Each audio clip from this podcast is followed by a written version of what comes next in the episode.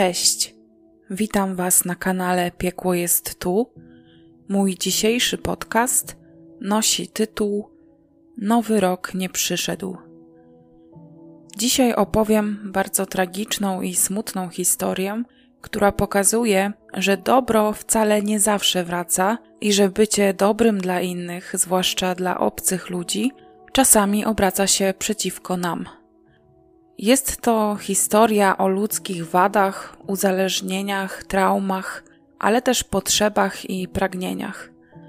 Posłuchajcie o wydarzeniach pewnej sylwestrowej nocy, która zamiast przynieść nowy rok, przyniosła śmierć.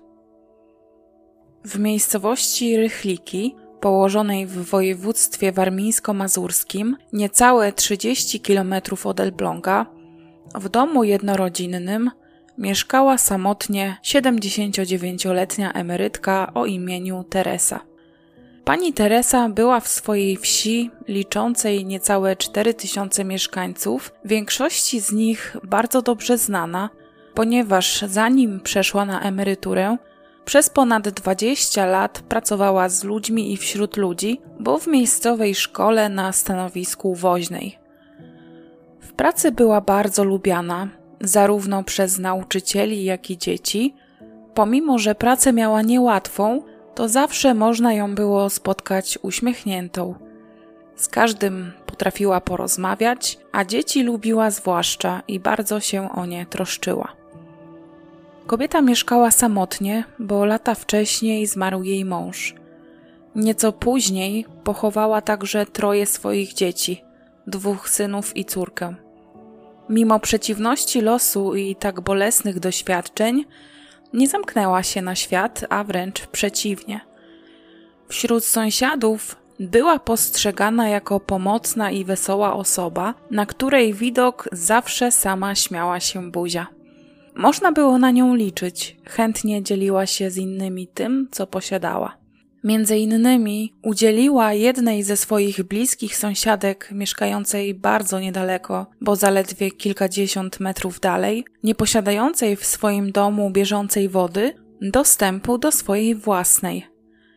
Pozwalała jej przychodzić i czerpać tyle, ile potrzebowała. Było to zazwyczaj około 5 litrów. Za swoją dobroć pani Teresa zawsze została odpowiednio wynagrodzona. Ta sąsiadka, nazwijmy ją Iwona, bo w źródłach nie jest ujawnione jej imię. Ta sąsiadka, która korzystała z tej gościnności i życzliwości, odwdzięczała się na przykład drobną pomocą przy sprzątaniu, jako że była nadal względnie młodą i sprawną fizycznie osobą. Pani Teresa miała jednak jedną słabość, a mianowicie nadużywała alkoholu. Nie był to problem, przez który na przykład utrudniała życie sąsiadom, bo piła zazwyczaj w zaciszu własnego domu, nie była pod wpływem alkoholu ani agresywna, ani kłótliwa. Sąsiedzi, kiedy o niej mówili, zawsze przed jej nazwiskiem stawiali określenie babcia. Możemy się więc tylko domyślać, jak była ciepłą osobą, skoro jej postać przywodziła na myśl właśnie babcie – które kojarzą się z dobrem, ciepłem, przytulnością czy zwyczajnie miłością. Samotność pani Teresie doskwierała coraz mocniej, zwłaszcza, że lata leciały, a ona z każdym rokiem stawała się coraz słabsza i nie ze wszystkimi koniecznymi pracami potrafiła się sama uporać. Zaczęła mieć także problemy zdrowotne – Sprawiało jej problem sprawne poruszanie się, nie mówiąc już o dźwiganiu czy bardziej inwazyjnych pracach w domu niż sprzątanie. Pewnego dnia w roku 2014 na swojej drodze spotkała pewnego młodego człowieka. Poznała go pod sklepem, tam się ze sobą przywitali, chwilę porozmawiali, a później pani Teresa zaprosiła go do swojego domu. Tym młodym człowiekiem był Adrian, 27-latek pochodzący z Grudziądza. Adrian w Rychlikach znalazł się nieprzypadkowo, bo przyjechał tam latem 2013 roku. Zatrudnił się w firmie, która zajmowała się budową drogi w okolicach tej wsi. Po tym jak budowa dobiegła końca, młody mężczyzna nie miał się dokąd udać, bowiem od dawna nie utrzymywał kontaktów ze swoją rodziną. Jego ojciec zmarł kilka lat wcześniej, co zresztą Adrian bardzo mocno przeżył, nawet wystąpił u niego wówczas epizod depresyjny. Mama krótko po śmierci swojego męża spakowała walizki i postanowiła ułożyć sobie życie z innym mężczyzną, zrywając całkowicie kontakt ze swoimi dziećmi. Nie wiadomo, dlaczego postanowiła nie utrzymywać z dziećmi kontaktów, a dzieci miała aż pięcioro. W tym Adrian był najstarszy z nich wszystkich. Chłopak od początku był inny od wszystkich w swoim otoczeniu i wykazywał zaburzenia emocjonalne. Był dosyć wrażliwy, uczuciowy, choć ukrywał to pod maską zbuntowanego nastolatka. A sytuacja rodzinna, kiedy jeszcze jego rodzina była pełna, nie była zbyt przyjemna, bowiem ojca całymi dniami nie było w domu. Pracował bardzo ciężko fizycznie i poświęcał się tej pracy na 200%. A mama miała swoje sprawy. Często nie było jej w domu i tym samym nie przywiązywała wagi do wychowywania swojego potomstwa. Z tego powodu Adrian jako młodzieniec zaczął się buntować i przysparzać problemów wychowawczych, w tym niestety wdał się w złe towarzystwo i w bardzo młodym wieku spróbował alkoholu, który ostatecznie stał się jego uzależnieniem. Żeby móc sobie kupić alkohol czy też inne używki, wynosił z domu rzeczy, które następnie spieniężał. Przez swoje postępowanie utracił szacunek większości członków rodziny i został całkowicie z niej wykluczony. Ten brak rodzicielskiej czułości, brak opieki, troski i dyscypliny doprowadził do tego, że Adrian nie ukończył szkoły. Ledwie udało mu się dobrnąć do drugiej klasy gimnazjum. W 2010 roku zmarł jego ojciec po tym, jak podczas wykonywania prac budowlanych spadł z dachu. Adrian był przy tym obecny, a cała rodzina winą za ten śmiertelny wypadek obarczyła właśnie jego, bo nie odwiódł taty od pomysłu wejścia na ten dach. Tym samym w ich mniemaniu godził się na jego śmierć. Chłopak bardzo to przeżył, zaczął mieć myśli samobójcze. Od próby samobójczej odwiodła go młodsza siostra, poświęcając mu czas na rozmowę. Pomimo braku wykształcenia, ciężkiej pracy Adrian się nie bał i od zawsze potrafił zaczepić się gdzieś, na przykład na jakiejś budowie, aby po stracie rodziców mieć pieniądze na utrzymanie. W 2013 roku Adrian zdecydował się opuścić swoje rodzinne miasto, w którym nie czuł się szczęśliwy i w którym czuł się po prostu skrzywdzony i które niczym go przy sobie nie trzymało. Najpierw kilkukrotnie wyjeżdżał za granicę, najczęściej do Niemiec, ale po czasie, zmęczony przebywaniem na emigracji, wrócił do Polski i aktywnie poszukiwał jakiegoś zajęcia na miejscu, swojej ojczyźnie. Wkrótce znalazł ofertę pracy i w ten sposób trafił do Rychlik. Tam otrzymał skromny pokoik u dobrodusznego gospodarza i sprawował się dobrze. Nie sprawiał żadnych problemów, ani z tytułu swojego nałogu, czy też z jakichkolwiek innych powodów. Później jednak, nie wiadomo z jakich przyczyn, zmienił miejsce zamieszkania i znalazł się poza rychlikami, ale po jakimś czasie znów tam wrócił i wynajął pokój u jednego z mieszkańców tej wsi. Pomimo, że jego zachowanie nie budziło żadnych zastrzeżeń, to i z tego miejsca musiał się wkrótce wyprowadzić, dlatego że był kompletnie niewypłacalny. Tym samym, mieszkając przez pół roku, nie zapłacił ani jednego czynszu właścicielowi domu. Twierdził, że od tak długiego czasu nie otrzymał żadnej wypłaty. Jak było w rzeczywistości, nie wiadomo, ale prawdopodobnie Adrian wszystkie zarobione pieniądze przeznaczał na swoje nałogi. Na koniec pobytu u tego gospodarza nieco się pokłócili, gdzie po raz pierwszy Adrian wykazał się agresją, popychając mężczyznę, i z tego głównie powodu musiał pokój zwolnić. Takim sposobem właśnie stał się bezdomnym i przez pewien okres mieszkał na ulicy. Całe dnie spędzał pod miejscowym sklepem, gdzie raczył się alkoholem. Do momentu, aż spotkał panią Teresę, która poznawszy jego trudną i dość smutną historię, poczuła się wręcz w obowiązku udzielić mu pomocy.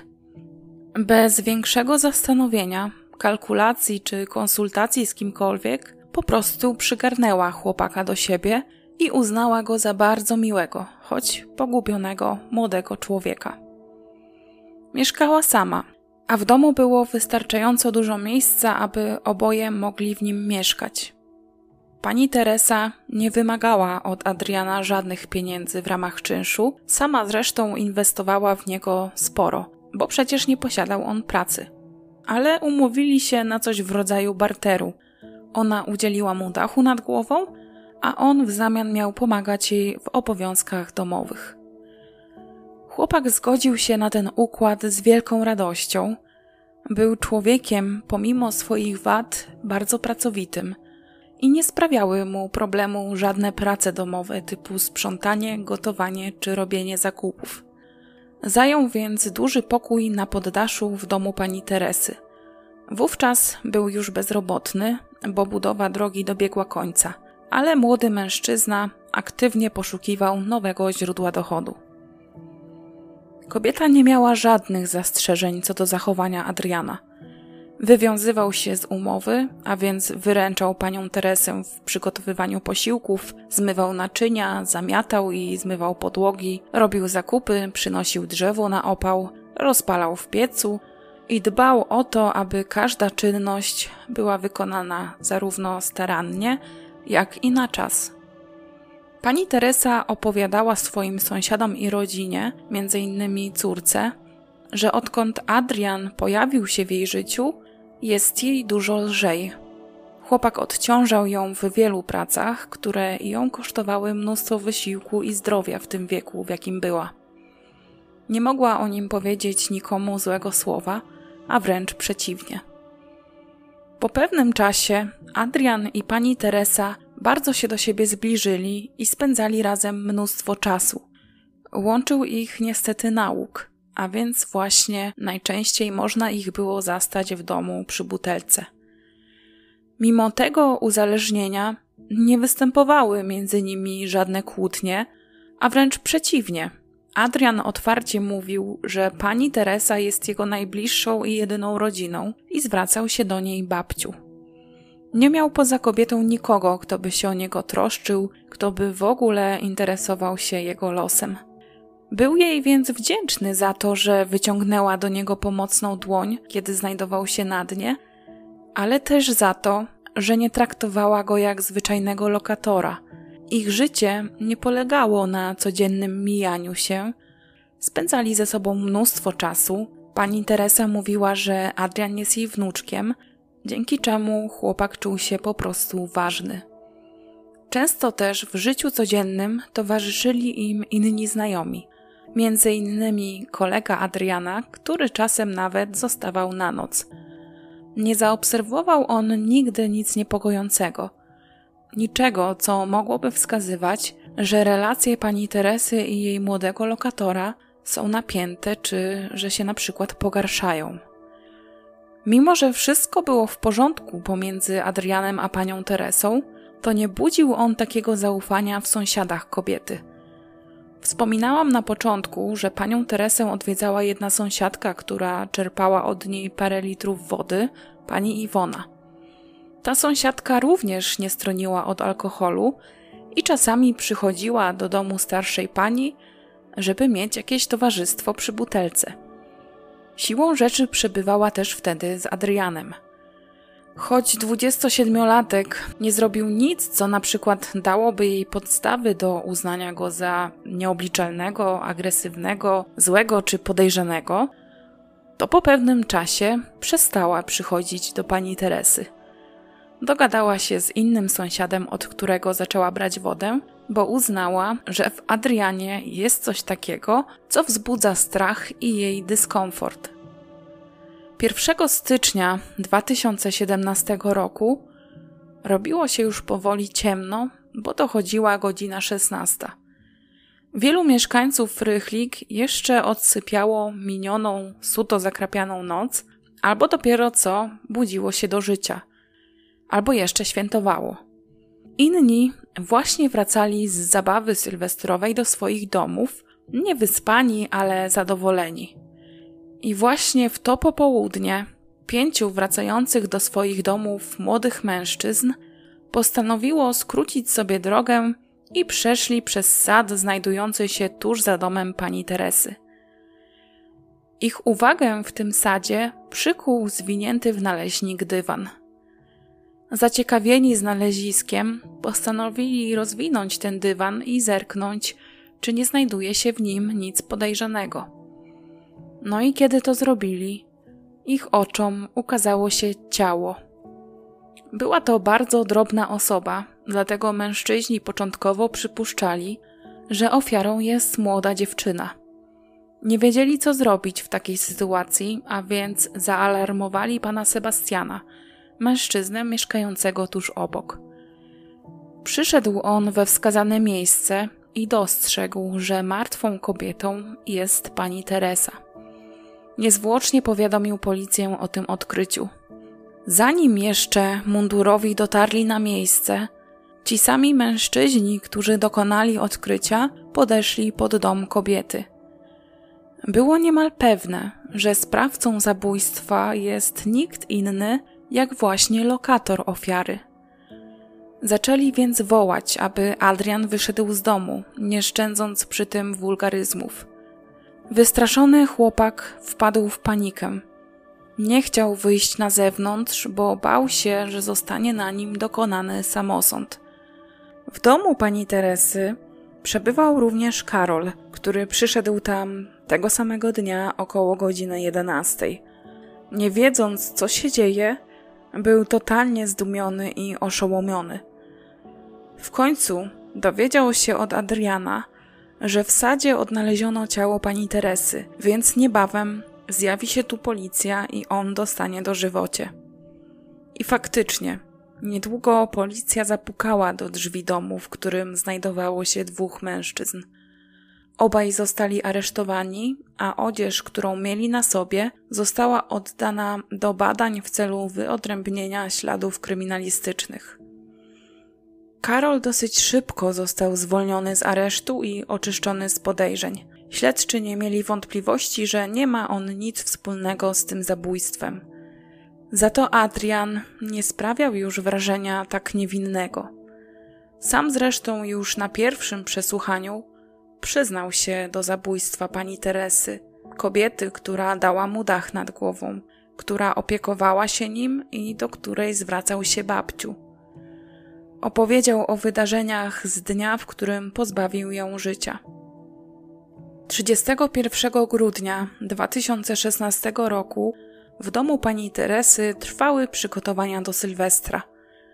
Około południa miał przyjść do niej i do Adriana Karol, z którymi planowali świętować. W celu zrobienia drobnych zakupów, z których można było przygotować jakieś przekąski, kobieta wybrała się przed południem na zakupy. W południe Karol zjawił się w jej domu. Wszyscy zgromadzili się w dużym pokoju, gdzie był też telewizor i leciała również muzyka. Nastroje były bardzo dobre, adekwatne do okoliczności. Adrian, Karol oraz pani Teresa dogadywali się bardzo dobrze. Nie występowały między nimi żadne sprzeczki, spięcia czy kłótnie. Wszyscy się śmiali, opowiadali sobie nawzajem różne historie, a nawet tańczyli.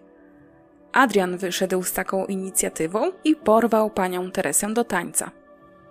Czas płynął im w przyjemnej atmosferze, ale Karol około godziny 17 postanowił opuścić ich dom, dlatego że był już bardzo pijany i źle się czuł. Chciał po prostu wrócić do swojego domu i położyć się spać. Czuł, że przeholował z alkoholem. Wówczas pani Teresa i Adrian zostali sami.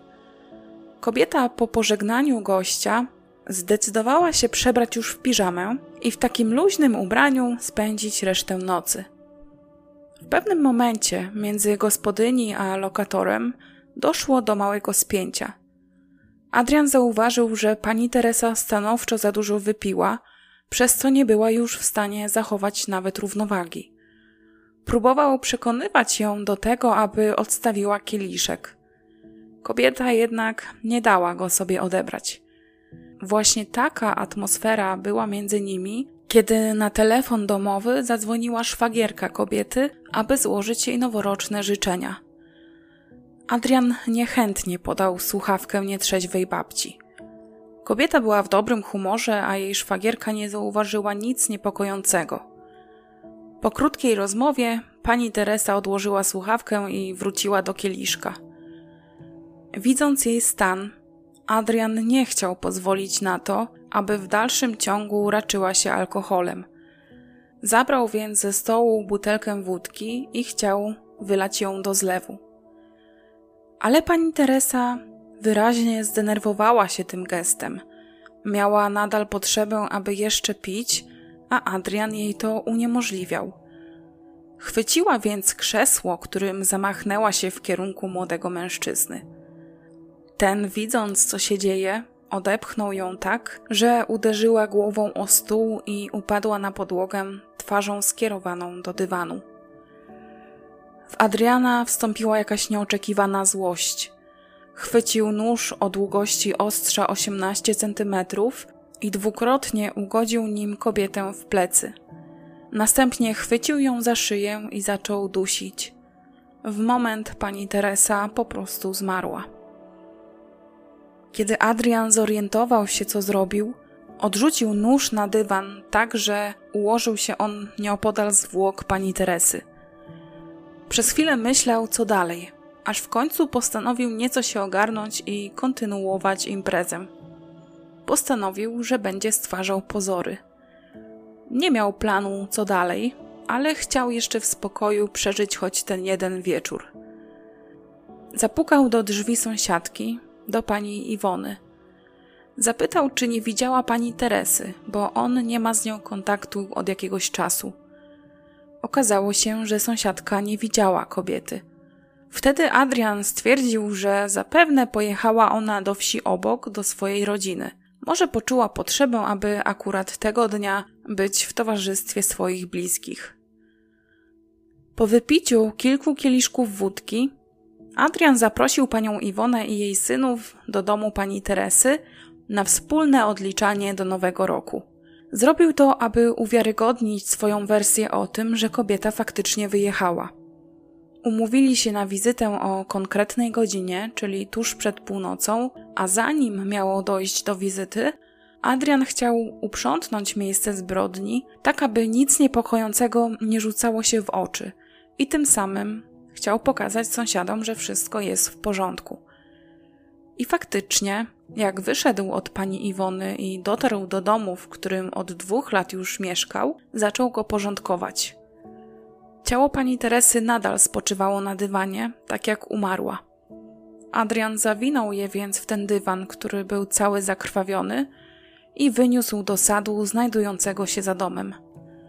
Wcześniej jednak zdjął z kobiety poplamioną odzież, którą później spalił w piecu. W dywan razem z ciałem zawinął też nóż, który był narzędziem zbrodni.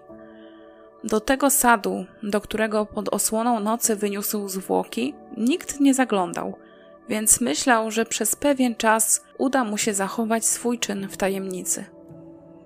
Następnie wrócił do domu, i nie miał zbyt wiele czasu na szorowanie podłóg, a więc w miejsce, w którym jeszcze przed paroma minutami leżał dywan, położył narzutę, którą wcześniej zdjął z łóżka.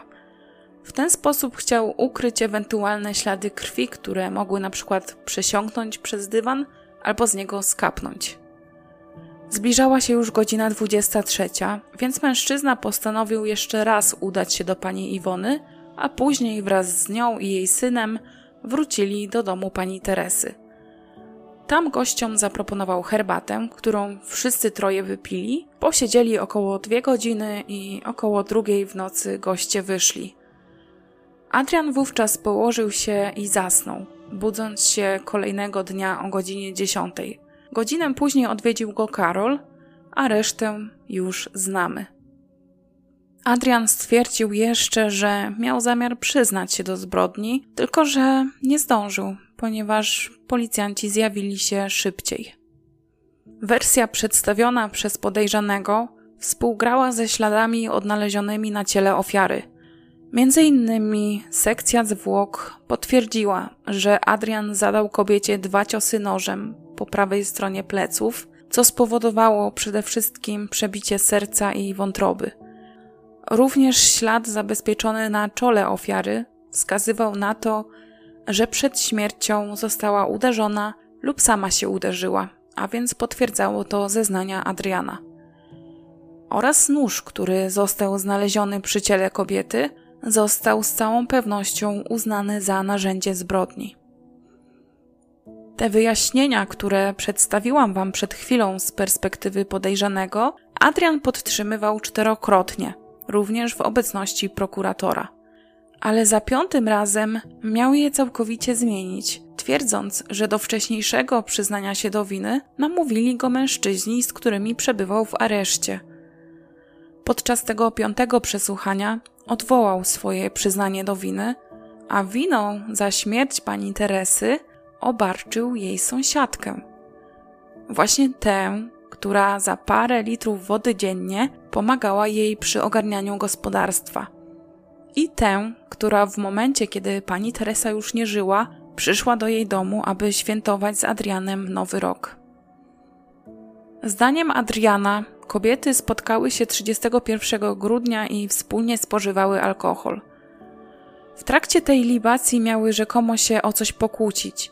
Chyba o to, że pani Iwona pobierała już dłuższy czas wodę od pani Teresy, ale nie uiszczała za to żadnej opłaty. Kłótnia zakończyła się, bo obie kobiety upiły się do tego stopnia, że zasnęły. Adriana wtedy nie było w domu, bo rano wyruszył w poszukiwaniu pracy. Ale kiedy wieczorem wrócił, zastał obie kobiety śpiące. Zrobił sobie kanapki, nie sprzątając po sobie, to znaczy zostawiając na blacie deskę do krojenia oraz nóż i zajął się swoimi sprawami. Kiedy kobiety się zbudziły, ponownie doszło między nimi do kłótni. Wówczas pani Teresa miała wyganiać panią Iwonę z domu, a ta zdenerwowała się na nią i sięgnęła po nóż widoczny w kuchni, tuż obok pokoju, w którym znajdowały się kobiety, i ugodziła panią Teresę dwukrotnie. Adrian wtedy spanikował i uciekł z domu a kiedy wrócił, ciała pani Teresy już nie było w domu. Nie podjął próby wyjaśnienia tej sytuacji, a po prostu położył się spać. Przyznał się do winy tylko dlatego, że wiedział, że pani Iwona ma chorego syna, który wymaga opieki i nie chciał, aby trafiła do więzienia. Te zeznania nie znalazły żadnego potwierdzenia w rzeczywistych zdarzeniach, zatem podejrzany był zmuszony się z nich wycofać. Po pierwsze, kobiety rozliczały się w inny sposób za wodę, którą pani Iwona od pani Teresy brała. Po drugie, zeznania świadków, między innymi syna pomówionej przez podejrzanego kobiety, jak i jego kolegi Karola, który przecież cały dzień spędził wraz z nim i z panią Teresą, zupełnie nie korespondowały z takimi wyjaśnieniami. Również dowody ujawnione w śledztwie – Między innymi narzędzie zbrodni ze śladami biologicznymi podejrzanego wykluczały panią Iwonę z kręgu podejrzanych. Zatem wersja ta nie była przez Adriana długo utrzymywana, bo zwyczajnie nie miała sensu, czego zresztą dowiedli śledczy. I kiedy stanął on przed sądem okręgowym w Elblągu, gdzie został oskarżony o zabójstwo z zamiarem bezpośrednim, odmówił składania wyjaśnień, Dlatego zostały odczytane jego pierwsze zeznania, które przed sądem Adrian potwierdził, choć nadal nie przyznał się do bezpośredniej winy, a jedynie zaznaczył, że przyłożył do tego zabójstwa rękę. Natomiast jeśli chodzi o te drugie zeznania, w których winę za śmierć pani Teresy zrzucił na panią Iwonę, wycofał je i nie potrafił powiedzieć, dlaczego w ogóle zdecydował się je wtedy złożyć.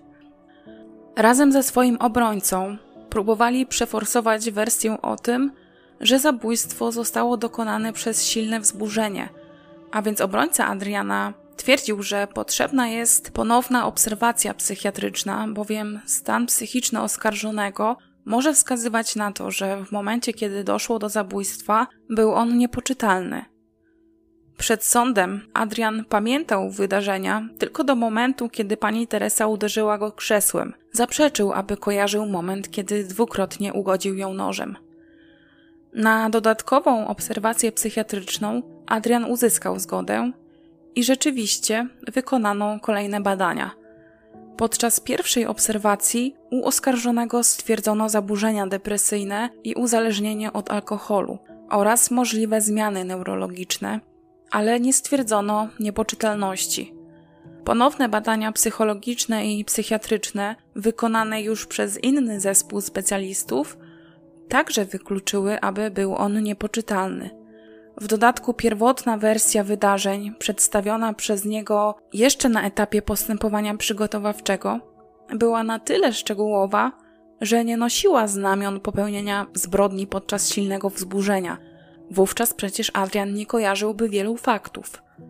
Opinia, jaką sporządzili biegli z zakresu psychologii i psychiatrii na temat oskarżonego, nie pozostawiała cienia szansy na to, że mężczyzna mógł być w chwili popełnionego czynu niepoczytalny. Biegli stwierdzili, że Adrian ma osobowość zaburzoną, a ponadto posiada cechy osobowości schizoidalnej, która w dużej mierze przyczyniła się do tego, że nie potrafił z nikim nawiązać bliższej relacji i zaangażować się emocjonalnie. Duży wpływ na te zaburzenia miały wydarzenia z przeszłości, między innymi błędy wychowawcze i brak odpowiedniego autorytetu.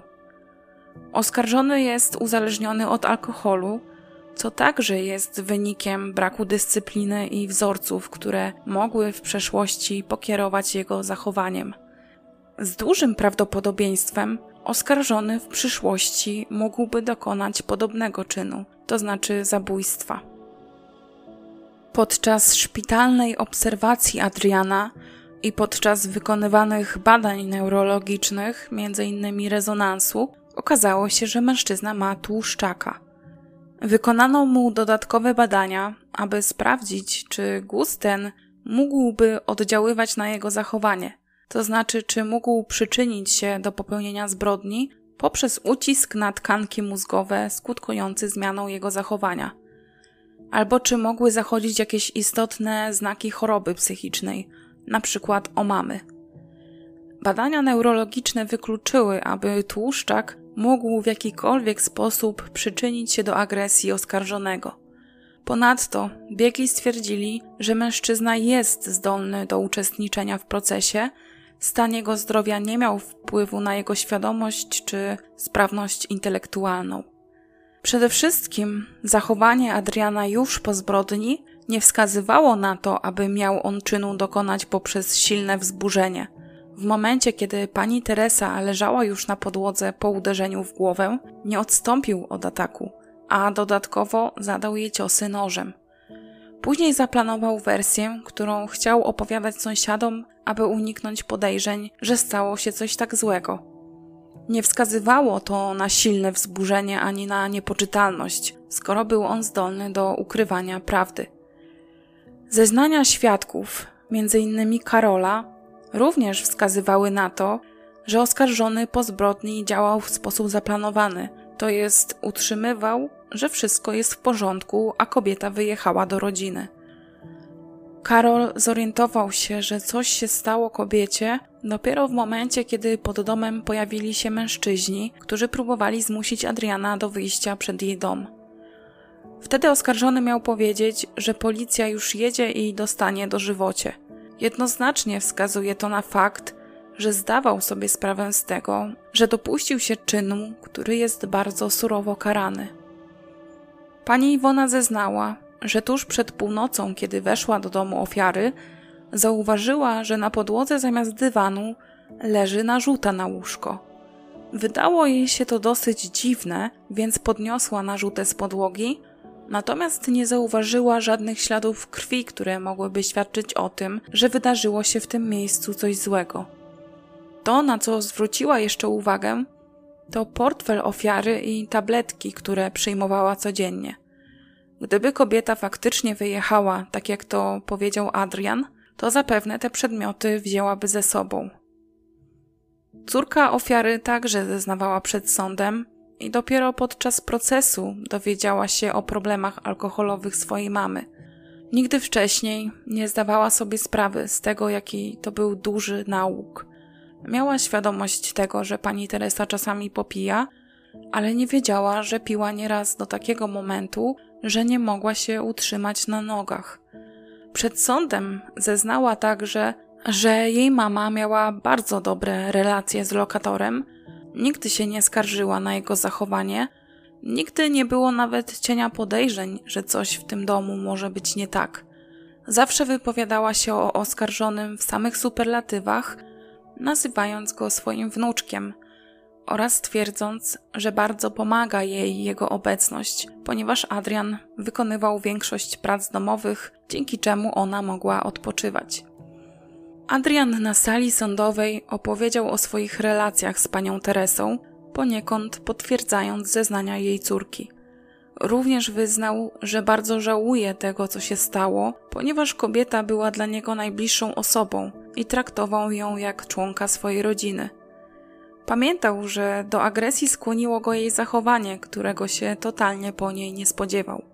Pani Teresa w momencie, kiedy zabrał jej butelkę i próbował wylać jej zawartość, wściekła się i stała się agresywna.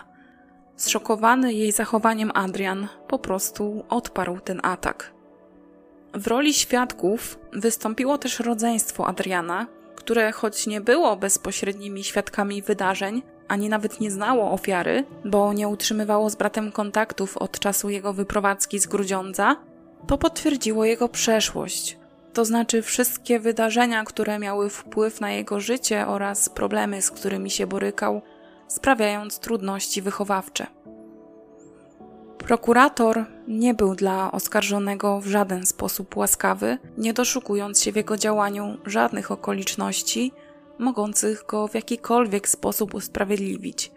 A więc za czyn, którego Adrian się dopuścił, wnosił o 25 lat pozbawienia wolności, uznając go za bezwzględnego mordercę, który z zimną krwią zabił kogoś, kto udzielił mu wsparcia w momencie, kiedy znajdował się na potężnym zakręcie życia i bez kogo być może nie żyłby minione dwa lata we względnej wygodzie, szczęściu i spokoju. Adrian po tym, jak ugodził kobietę nożem, nie zreflektował się w żaden sposób. Nie zdecydował się na ratowanie jej życia, choćby poprzez wezwanie pogotowia. Przeciwnie, postanowił udawać troskę, przepytując sąsiadów, czy nie widzieli pani Teresy, która niespodziewanie pod jego nieobecność oddaliła się z domu. Zbrodnia była więc przez niego zaplanowana i świadczy o tym szereg zdarzeń, które po niej nastąpiły – a zwłaszcza zacieranie śladów. Obrońca Adriana próbował tłumaczyć jego zachowanie trudnymi wydarzeniami z przeszłości i zaburzeniami ujawnionymi podczas obserwacji psychiatrycznej. Utrzymywał, że obraz oskarżonego, jaki przedstawił przed sądem prokurator, był ogromnie krzywdzący i niesprawiedliwy, bowiem prokurator zrobił z Adriana bezwzględnego mordercę, a przecież był to człowiek, na którego osobowość i postępowanie znaczny wpływ miały doświadczenia z przeszłości. Wskazał też w swojej mowie końcowej, że nie było żadnego powodu, aby Adrian chciał śmierci pani Teresy, skoro była dla niego jak babcia. Wystarczająco surową karą, którą oskarżony poniósł już po zbrodni, jest właśnie strata kobiety. To była jedyna osoba, której zawdzięczał coś dobrego. Sąd nie zdołał ustalić motywu, a więc bardzo prawdopodobnym jest, że jego działanie było wynikiem silnego wzburzenia, choć nie wykazało tego stosowne badanie. Obrońca chciał, aby sąd wziął to pod uwagę przy wymierzaniu kary i zdecydował się na karę 8 lat pozbawienia wolności. Sąd uznał, że wina Adriana nie budzi żadnych wątpliwości, choć nie zgodził się z twierdzeniem prokuratora o tym, że działał on w sposób zaplanowany i chciał śmierci kobiety. Mimo to nie usprawiedliwia to zbrodni, której 27-latek się dopuścił. 79-letnia kobieta, nawet gdyby była wobec oskarżonego agresywna, nie stanowiła dla niego żadnego zagrożenia, bowiem miała zdecydowanie mniej siły niż on i bez problemu byłby on w stanie odeprzeć jej atak nie robiąc jej przy tym większej krzywdy. Forsowana wersja o zbrodni popełnionej w afekcie nie została w śledztwie potwierdzona, A poza tym, gdyby nawet Adrian miał działać pod wpływem silnego wzburzenia, nie byłby w stanie tak krótko po wydarzeniach opowiedzieć tak dokładnie o przebiegu zbrodni. Sądowi nie pozostało zatem nic innego, jak uznać oskarżonego winnym zarzucanych mu czynów. Ale nie oznacza to, że dążył on do pozbawienia ofiary życia i zaplanował ten czyn wcześniej. Wręcz przeciwnie, działał z zamiarem nagłym, nieprzemyślanym, a więc nie należy go karać karami dotkliwymi, które bezpośrednio wykluczą go ze społeczeństwa na długie lata. Najbardziej sprawiedliwym wyrokiem będzie więc 14 lat pozbawienia wolności. Przy ustalaniu wyroku sąd wziął także pod uwagę wcześniejszą niekaralność Adriana oraz pozytywną opinię z okresu, kiedy przebywał w areszcie. Decyzję tę sąd ogłosił 7 grudnia 2017 roku, a więc niemal rok po tragicznych wydarzeniach. Co do apelacji, obrońca się na nią nie zdecydował, a prokurator miał podjąć decyzję po zapoznaniu się z orzeczeniem sądu. Jednak nie znalazłam na ten temat informacji, a więc podejrzewam, że do tej apelacji ostatecznie nie doszło. I to już jest wszystko, co na ten temat udało mi się ustalić. Dajcie znać, co wy myślicie o całej sprawie, co myślicie o wyroku, który jest dosyć niski, ale czy adekwatny do popełnianego przez Adriana czynu? Na pożegnanie oczywiście przytulam każdego, kto dzisiaj tego potrzebuje. Przyjmuję także Wasze uściski i mam nadzieję, że słyszymy się niebawem.